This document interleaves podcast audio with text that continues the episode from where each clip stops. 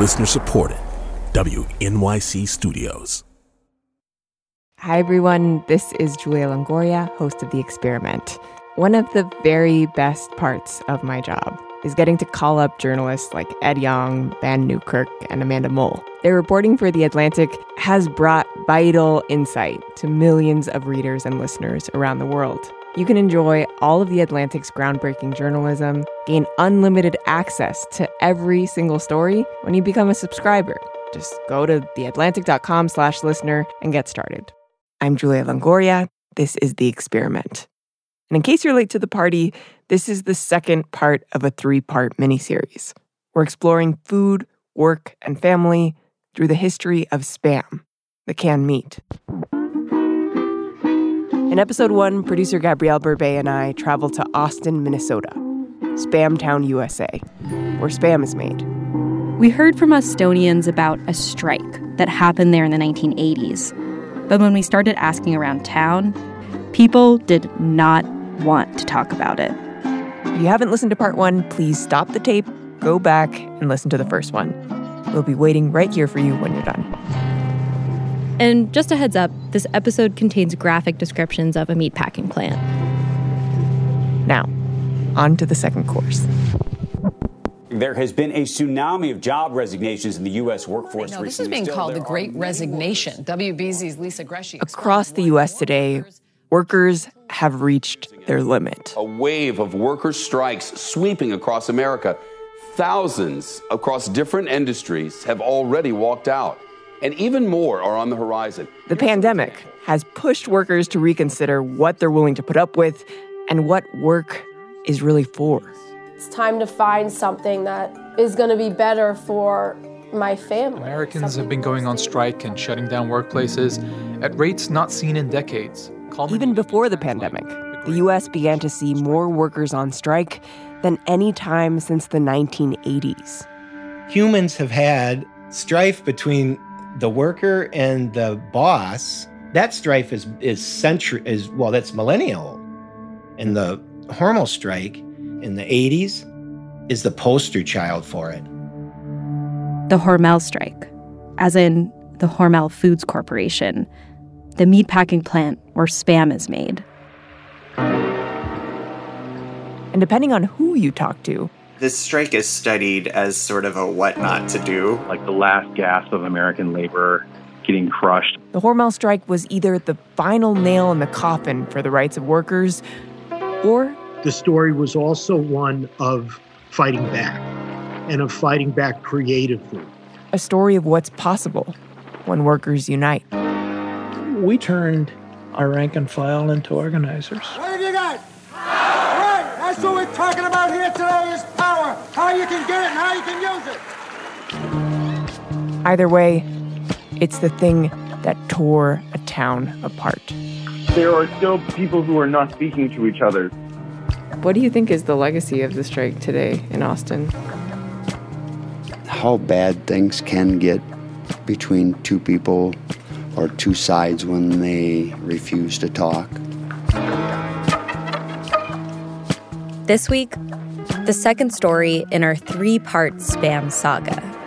We revisit a moment in spam's history when our collective idea of what work and family should look like changed profoundly across the country in ways we're still feeling today.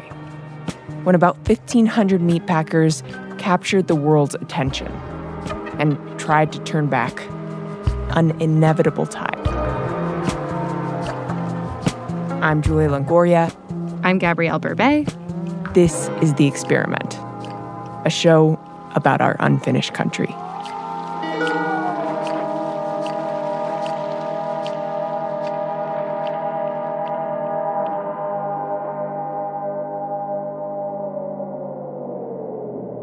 Before coming to Austin, we'd read in history books about the famous 1980s Hormel strike. But we wanted to understand how it felt for the people here. So our first stop was the home of Race Hardy, the son of a meatpacker. Hi, I'm here for Race. What's up? Hardy? Oh, is this the wrong? You gave the wrong address. I'm sorry. Apparently, he lived at Southwest, not Southeast. we knocked on the wrong door. Eventually, There's Race. There he is. we found him. Thank you. He offered to give us a tour to help orient ourselves to Austin, since clearly we needed it. Mom wanted to come with. His 88 year old mom tagged along. Where do you live? I live in New York. In oh God. Poor thing. They were great tour guides because they've spent most of their lives in Austin. Race teaches economics at Riverland Community College there. I'm trying to convince Riverland to just have me just wa- a class, my economics class, just on Hormel foods. He's kind of an unofficial historian of the Hormel Corporation. The layers of this. Well, I think you could get a degree in in spam. Yes, a spam degree.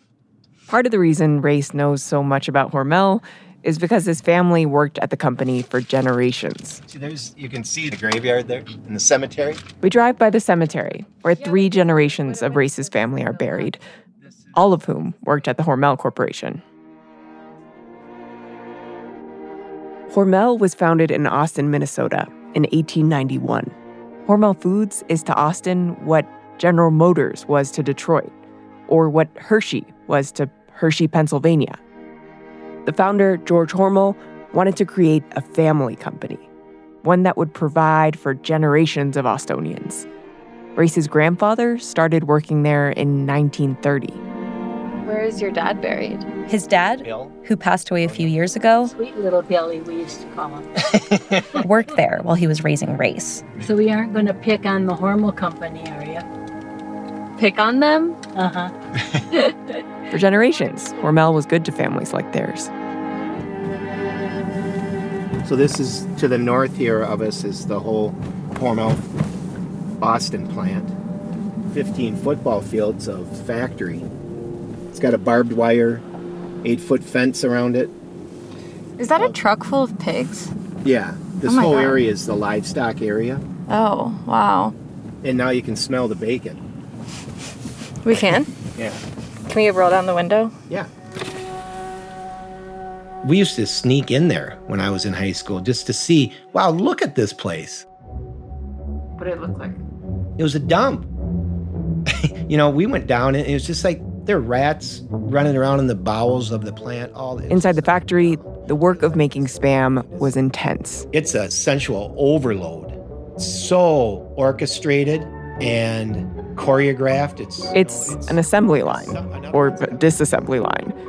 And each worker had a piece of the puzzle. when he whacked the pig in the head, it was stunned. Whacked it with a sledge, and now someone's got to get the skin off. Rigor mortis sets in. Job called snatching guts. You reach into the pig, pull up the stomach because the stomach's still operating, and you got to get it out of there, or it's going to burst and destroy the carcass. And then the workers themselves who were doing the slaughtering 99% male at that time, just doing stupid stuff. One former meatpacker told us that when he visited the factory as a kid, he saw a worker slit a cow's throat. I remember a guy taking a little tin cup off the wall and filling that sucker up with blood and taking a drink at it and looking at us and smiling, you know. We did run this story by Hormel's current VP of Quality Management, who called it barroom talk at best. that was his thing to gross out the crowd, you know. That was This, by the way, is Lynn Houston. he has an amazing laugh. the things you get used to in a packing house, huh?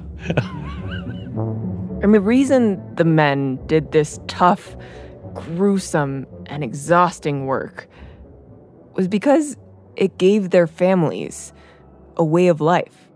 My mom and my siblings and I were going to be taken care of financially and health wise. That's son of a meatpacker, Race Hardy again. Meatpackers at the plant were all part of the local union that had been in place since 1933.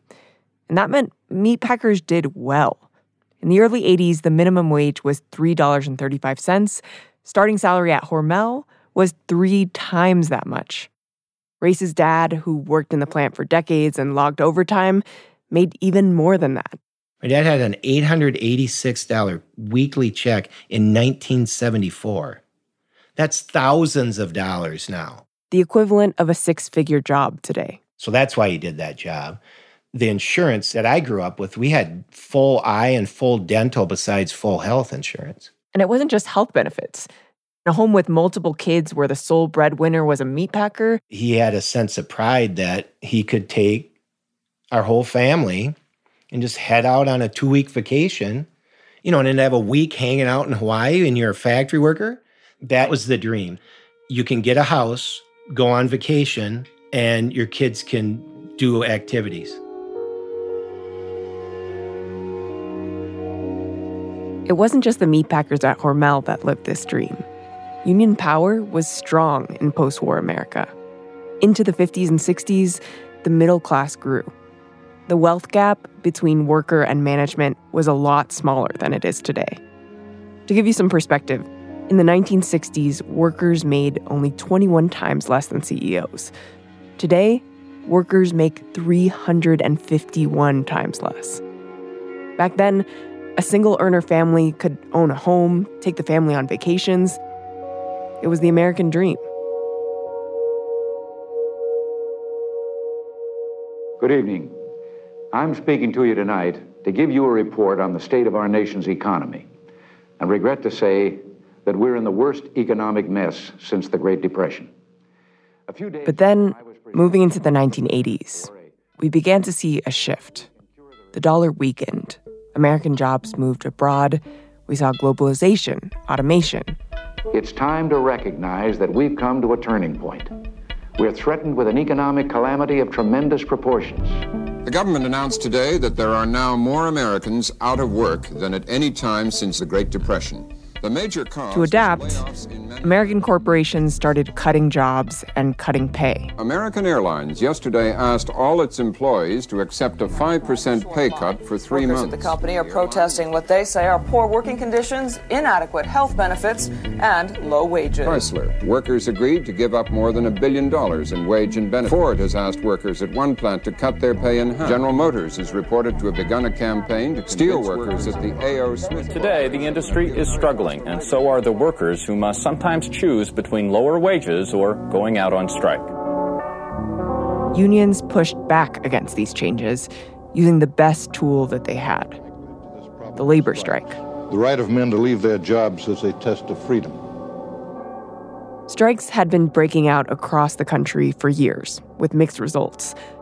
But one strike in particular Air traffic controllers walked off their jobs this morning. sent a clear message to workers and signaled a shift in the American workplace. This morning at 7 a.m., the union representing those who man America's air traffic control facilities called a strike. In the summer of 1981, over 12,000 air traffic controllers violated federal law by going on strike.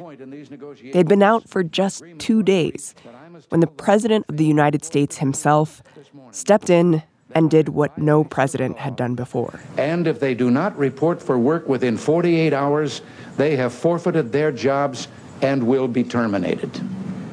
48 hours after making his speech, President Reagan fired over 11,000 air traffic controllers on strike. President Reagan at the time in the 80s changed the rules of the game. The rules of the game are against the worker. The rules of the game are for the corporation. This was the environment that in 1984, Hormel, the family company, started making some changes. They cut people's wages way down. Just cut everybody's wages and benefits. They announced to keep pace with the rest of the meatpacking industry, they would also need to cut wages and benefits. This is pay that had been stable or growing since Hormel started. They cut it by over 20%, from 1069 an hour to 825. If you think you've earned something, especially through your body, you know, that's a really tough thing. It was something being taken that people thought they earned. And on top of that, workers and historians we interviewed told us the company was changing the way that packers worked in the plant. Change speeds were increased, significantly increased. So people were working harder and faster and getting hurt more. Boy, if you didn't work out and work up to speed in a gang, they made sure you got kicked out of there. Workers who had once had a lot of control over the pacing of their work were now being forced to work at a breakneck speed.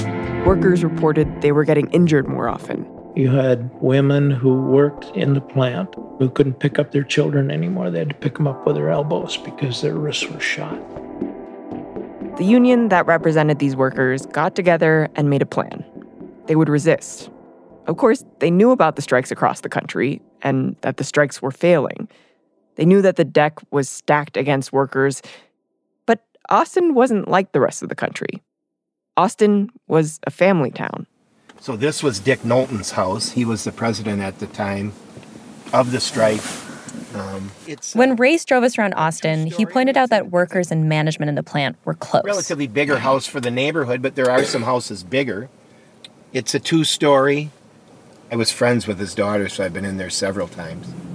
And then my mom and dad's, and my dad was a laborer, you know, was just right here. Oh, wow. Oh, yeah. That's your parents' house right there. So we just drove like a block and a half away, and now we're at your dad's house, and he worked in the factory. Yeah, and you know, was good friends with Dick. In Austin, worker and management took each other's kids to school. They sat in the same pews at church. In other disputes, like if you were Ronald Reagan or the CEO of Chrysler or American Airlines, You didn't have to worry about going to church and having somebody spit on the back of your head. You know, other strikes were out in Philadelphia or Pittsburgh. They were in metropolitan urban areas.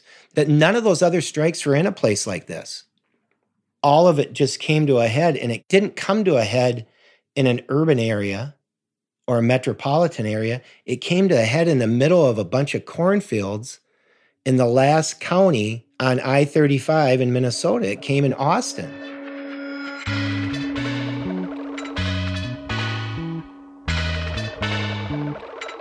The workers at the Hormel plant wanted any chance of protecting their wages, their families, and their way of life, they were going to need a truly capable leader.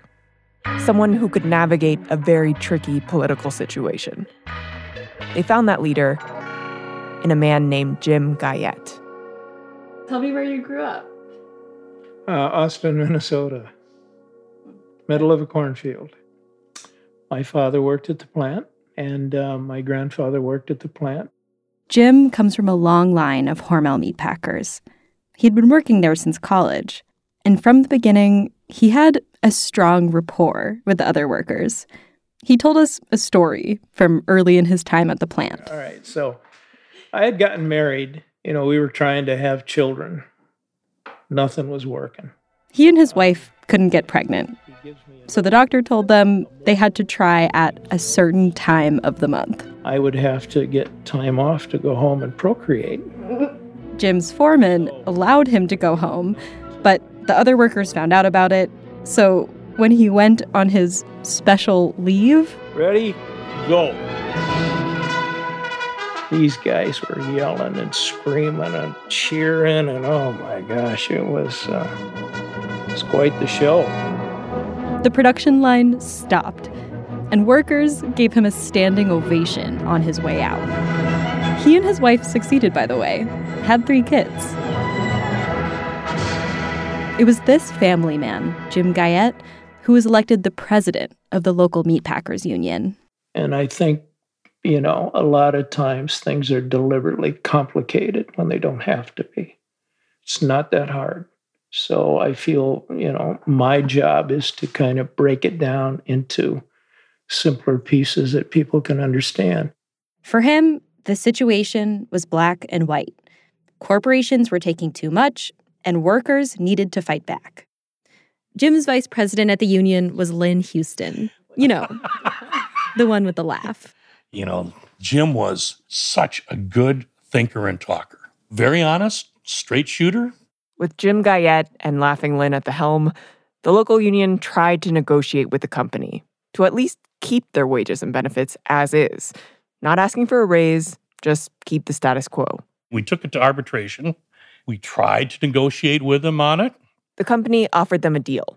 It was better than the original proposal, but they still insisted we have to lower wages and cut benefits. And the way the national economy was headed, many people, including the big dogs at the International Union, thought that Jim and Lynn should take the deal. But the local union voted and said, no way. And finally, it was uh, the regional director at that time said, you know, guys, you got no choice. All you can do is go on strike. We just went down to the plant and um, said we were going on strike. That's what we did. What, what did it look like? Was that you on a, in a microphone, or what, what was? No, we no, no, no, no. That's that's made for TV stuff, you know. No, it wasn't made for TV. This is a real deal. Workers at the Hormel plant hadn't been on strike since the Great Depression. And now, in the summer of 1985, hundreds of workers went down to the meatpacking plant, gathered at the entrance, and displayed the posters they made with a message to management. Cram your spam. Wait, what does that mean? Well, cram your spam, like shove it up your anus, you know? Oh! There were signs all over town when they were on strike. 1,500 workers didn't go to work that day, and Hormel had to temporarily shut down the plant. But Jim made sure this wasn't your average strike that the country had seen so many of by this point. If you want to win, you need to do more than just stand on a picket line. You need to involve the family. From the very beginning, Jim understood who the real players of the strike were going to be. The pressure on the spouse and the children is real. It was something that affected everybody. So Jim invited them all down to the Austin Labor Center to be a part of the strike, which transformed the place into a sort of hub of activity.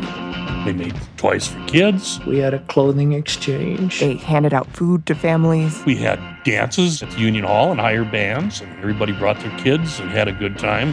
Did the Union feel like a family? Without a doubt. Lynn said a song that was playing often was Queen, We Are the Champions. This was the 80s. Come out with boombox and start playing that song. and just just get everybody fired up, you know. You kind of make it sound like it was fun. It was. And by January of 1986, the strikers had fanned out around the country, calling workers across industries to their cause. Rochester and Albert Lea and Owatonna and Faribault. First in the Midwest to their Hormel plants, urging workers there to strike. Fremont, Nebraska, and Ottumwa, Iowa, Waterloo, Iowa, Sioux Falls, South Dakota, Madison, Wisconsin. We mapped out the entire cities. And then they spread the word of the strike to the far stretches, like to the coasts.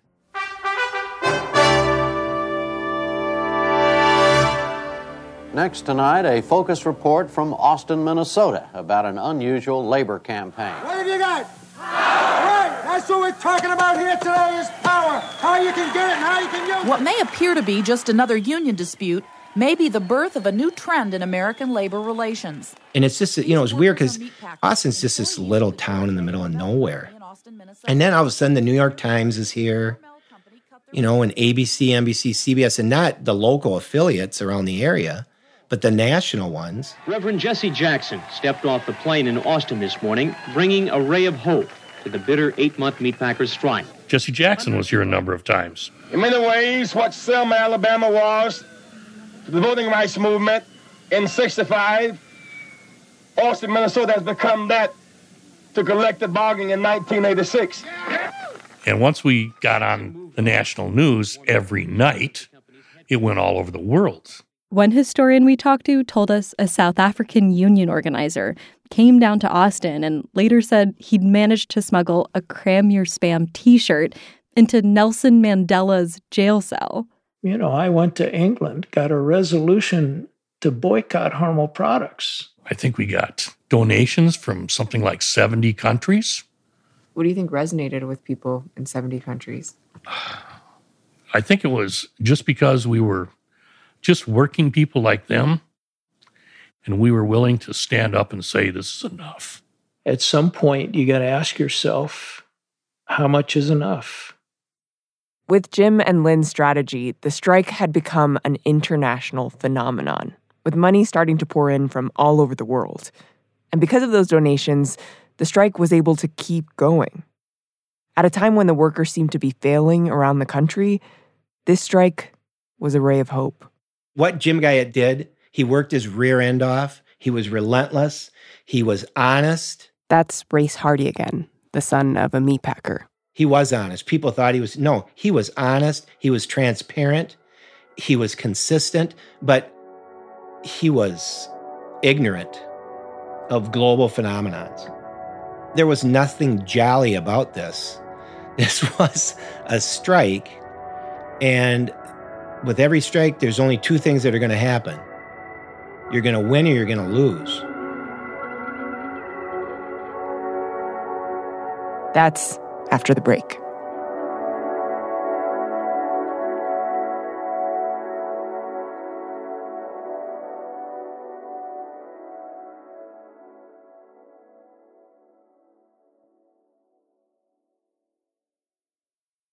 Hi, everyone. This is Julia Longoria, host of The Experiment.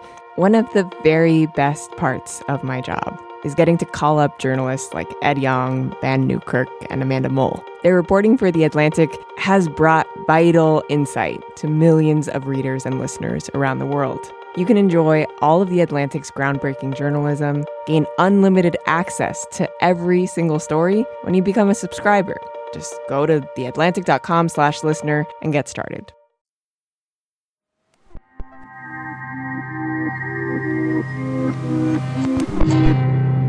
I'm Julia Longoria. This is The Experiment. And we're 10 months into the Hormel strike. 1986 has been another year of pain and discontent for the organized labor movement. The strikers in Austin were unique. For one, the town was small, small enough that the effects of the strike were personal, both for workers and for management. And the union organizers had gotten creative in that they made the strike a family affair. Spouses and children were all brought in to be a part of the strike. We heard this over and over from the people we talked to. Family was the how of the strike and also the why. Hi, are you Dee Dee? Yeah. Hi. We went to visit Dee Dee Bergstrom and her husband, former striker RJ Bergstrom, at their home in Austin, And the goats even got names up there. where they showed us their stable of goats. Little female goat is Maggie. That's his mom. They've all deceased, you know. Do you name all your goats after deceased family members? Oh, I- well, they. I don't think they would mind. They.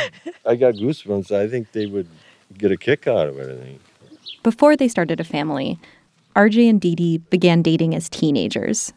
I just thought he was handsome, which he was very. Had big muscles. Oh, God. Come back tan from the Vietnam. What about you? I had big boobs. That's why you liked oh, me. God. Hey, this is gonna air. maybe. Well, they'll deduct it. I don't know. Gee whiz. And when they got married, RJ was the sole breadwinner. Well, I always wanted to be a cartoonist, but then I got married, got pregnant, and had a child. So I just stayed at home mom. That's what I was. Well, then the strike came, and that was that was a tough thing for the family. RJ knew it was tough for his family. At the peak of the strike, there were fights on the picket line, police used tear gas. The National Guard even got called in to control the chaos. But he had this conviction that if the strikers just held out, his family would be better off. I had a picture of my family on my chest, and I walked.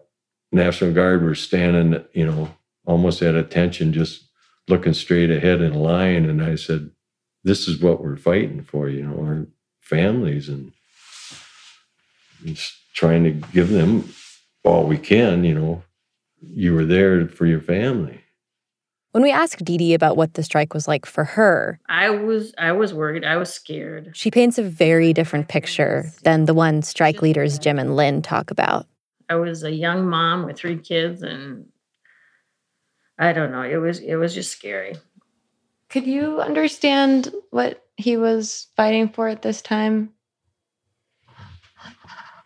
Uh, I I I don't know. I think I was mad at him most of the time. That you know, because emotionally he would come home and he'd be upset, and you know, and I called it kick the cat syndrome. He'd yell at me, I'd yell at the kids, and the kids would go out and kick the cat. You know, it was just there was a lot of tension all the time. I went to my mom and dad's a lot. Mm.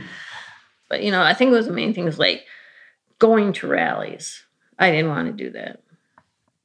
he would complain, well, you're not like so and so's wife. You know, they're down there, they're stuffing envelopes, they're doing this, they're it it was a real rocky, rocky time. Because you wanted to keep it as normal as you can. I hated going in the line and getting the free food and sometimes it was, you know, outdated or whatever. We didn't like going to like Salvation Army and getting that block of cheese and then the box of powdered milk. And Ugh. RJ told us that he thought what he was fighting for was family. Um, Oh yeah. He was fighting for the family and where I was protecting the family. and as the months went by, the reality of the situation became bleak. But then after you're out a while and you're only getting forty dollars a week for strike pay, that don't go very far, you know.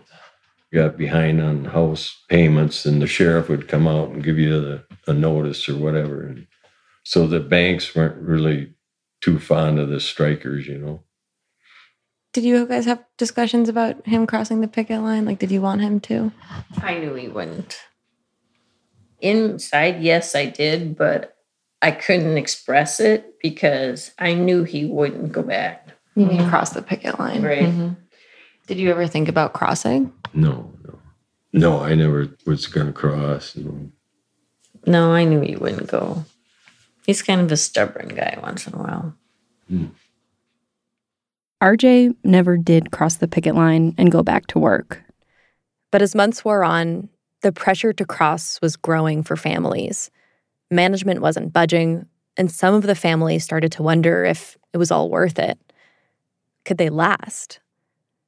RJ's brother, Ron, had worked with him at Hormel and been part of the strike. But 10 months in, his brother broke. He crossed the picket line.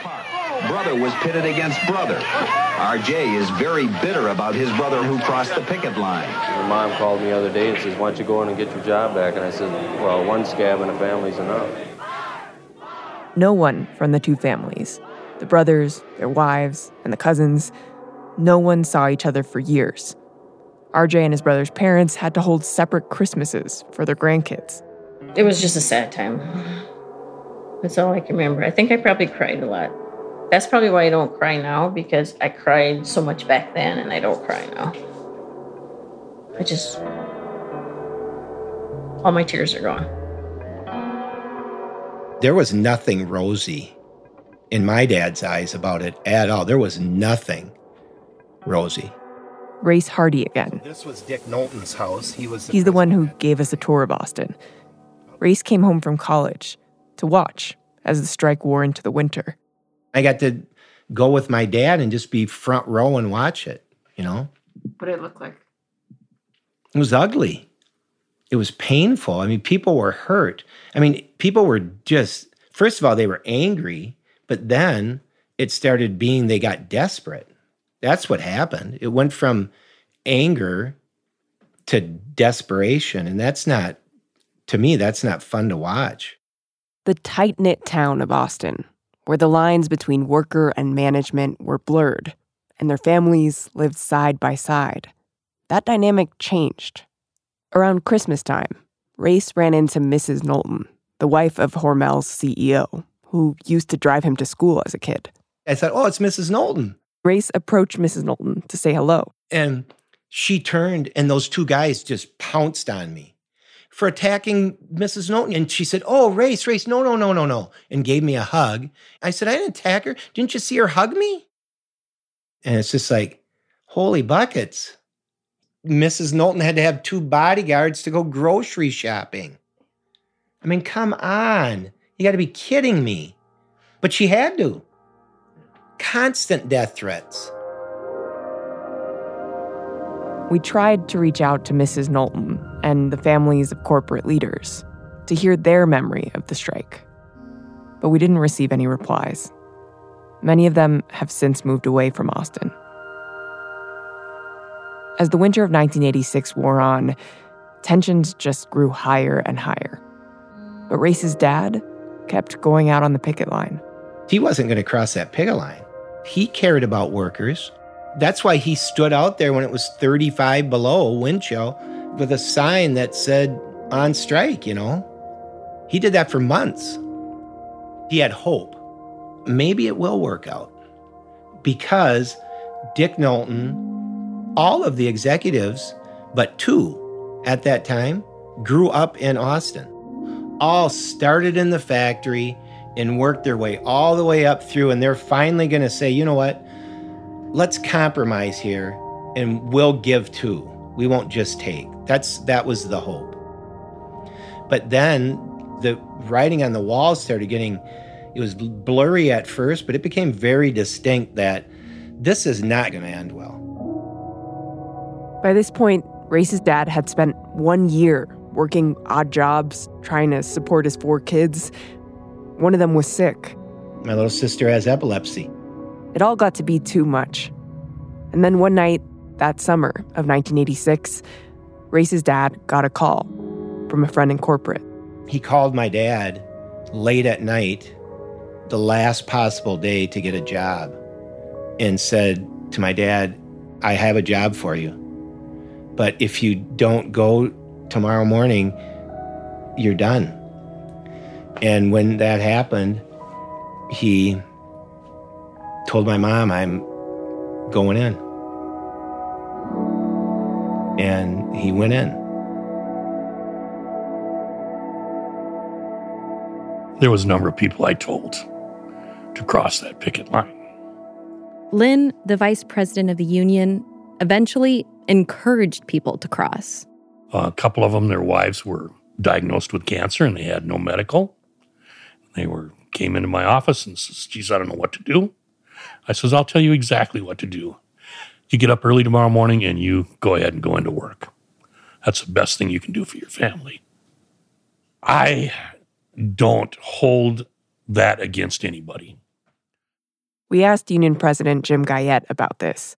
You know, during the strike, people that I thought were tough or very tough.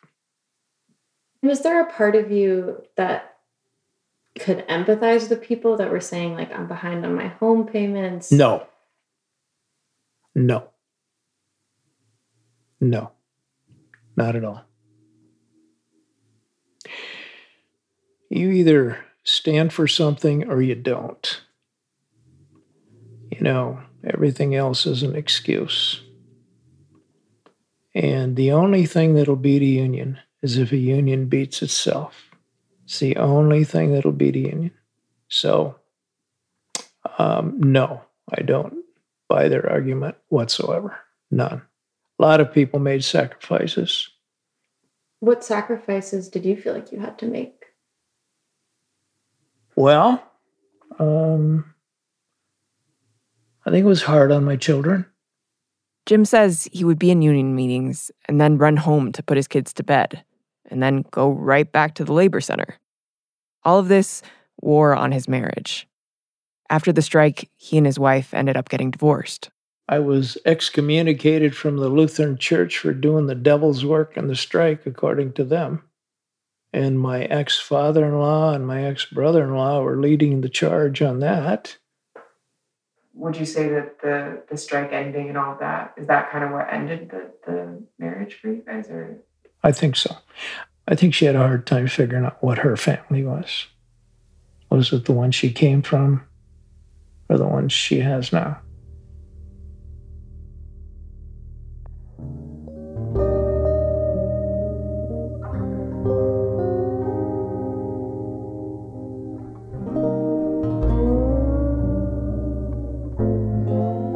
The beginning of the end came when the big dogs at the International Union, the United Food and Commercial Workers Union, came in and took over the local union. Jim and Lynn were pushed out. The International Union program was uh, you got to take these concessions. This is this is the way of the world. You got to do it. It's just nothing else we can do. The new union leaders made a deal with the company. They accepted the lower wages and benefits that the company offered. And we would have gotten what we wanted had it not been for the International Union. The International Union ended the strike on September 13th, 1986. And of the 1,500 workers on strike, around 500 of them went back to work in the end. no matter which side you were on, the strike stayed with people. There are people who still don't talk to each other. RJ, who didn't cross, and his brother, who did, are speaking to each other again. His brother, though, didn't reply to our requests for an interview. Lynn Houston is still in Austin. He left meatpacking altogether, and he now drives dump trucks around Minnesota. Jim Guyette, a leader of the union, ended up leaving Austin, Minnesota entirely. He couldn't stand being there after the strike ended. He lives in upstate New York now. What do you do now? I'm in insurance. I do health insurance for seniors. Mm-hmm. I explain Medicare to them and how it works. And Race's dad, who did cross, was shunned for years by people in town because of his decision. So he was 90 years old, and he knew he was going to die. He had stage four cancer. So, I mean, he knew the end was really close. And even on his deathbed, Race's dad was still talking about the strike. And he said, Gal, sometimes I just wonder what if I wouldn't have gone back? What would have happened? What would have I done? What would have your mom and I done?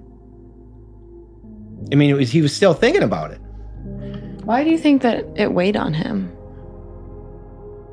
Well, there's that in his head, it was a small bit, but in his head was he thought that, yeah, I am being a traitor to all these workers. You know, we all said we were all going to go back, or none of us were going to go back. You had people who um, they went back to work and they left. Uh, they left their brothers and sisters hang out to dry. I guess they were more comfortable um, being in bed with the company than they were with their union brothers and sisters. For Jim Guyette, the union bonds were thick as blood.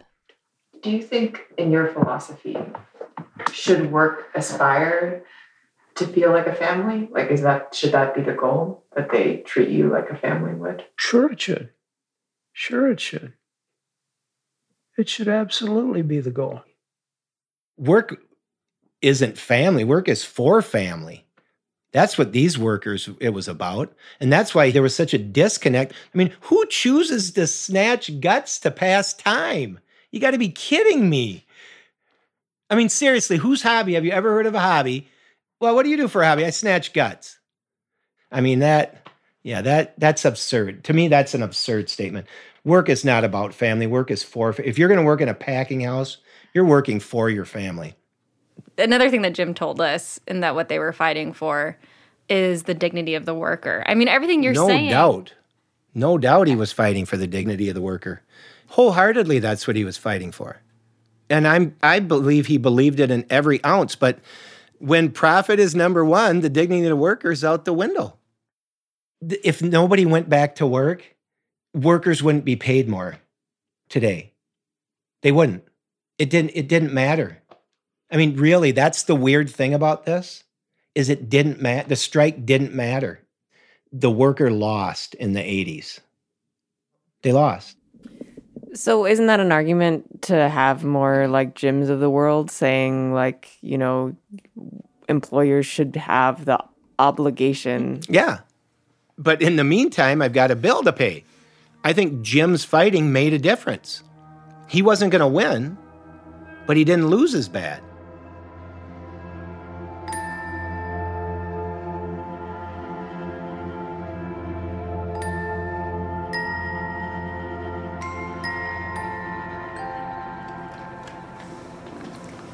They had pool tables.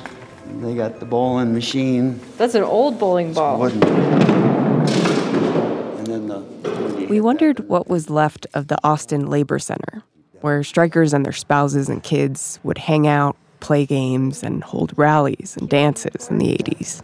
But this was the main hall where they held all their rank and file meetings and stuff. We got a tour from one of the former union presidents. This is the room, this is where it all happened.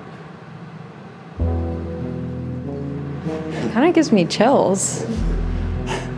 It looks like a time capsule. I've taken the time to make sure that everything, nothing's changed. I couldn't see it go to waste. I just, I just could not allow it to go to waste. Um, but I think you're going to see the pendulum swing back to the labor side. It's about a 30 year swing back and forth. And people are sick and tired of being sick and tired. There was one thing in the Austin Labor Center that seemed new. And it says um, a voice for working America, UFCW, and then una voz para los trabajadores. I bet that wasn't there in uh, the That- 80s. No, none of that was there, but, but that one banner was across the After the strike failed, many of the white middle class strikers, whose families had worked at Hormel for generations, left Austin, Minnesota altogether. But the meatpacking plant stayed open. And a new workforce came to town.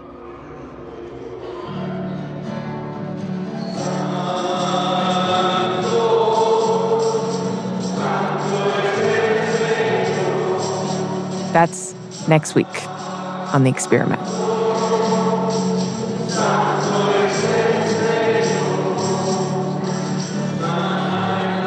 This episode of The Experiment was produced by Gabrielle Berbey and Julia Longoria. Editing by Kelly Prime, Emily Botein, and Katherine Wells, with help from Jenny Lawton and Scott Stossel. Special thanks to Peter Rachleff and Philip Dawkins. Fact check by Michelle Ciarrocca. Sound design by David Herman and engineering by Joe Plourde. Music by Tasty Morsels and Alexander Overington. Our team also includes Peter Bresnan, Tracy Hunt, Salman Ahmed Khan, and me, Natalia Ramirez. If you enjoyed today's episode, please take the time to rate and review us on Apple Podcasts or wherever you listen. And next week, make sure to listen to the final installment of our three part series, Spam How the American Dream Got Canned. The Experiment is a co production of The Atlantic and WNYC Studios. Thank you for listening.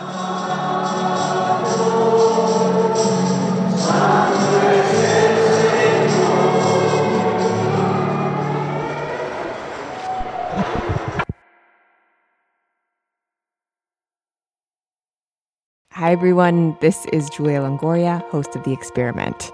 One of the very best parts of my job is getting to call up journalists like Ed Yong, Vann Newkirk, and Amanda Mull. Their reporting for The Atlantic has brought vital insight to millions of readers and listeners around the world. You can enjoy all of The Atlantic's groundbreaking journalism, gain unlimited access to every single story when you become a subscriber.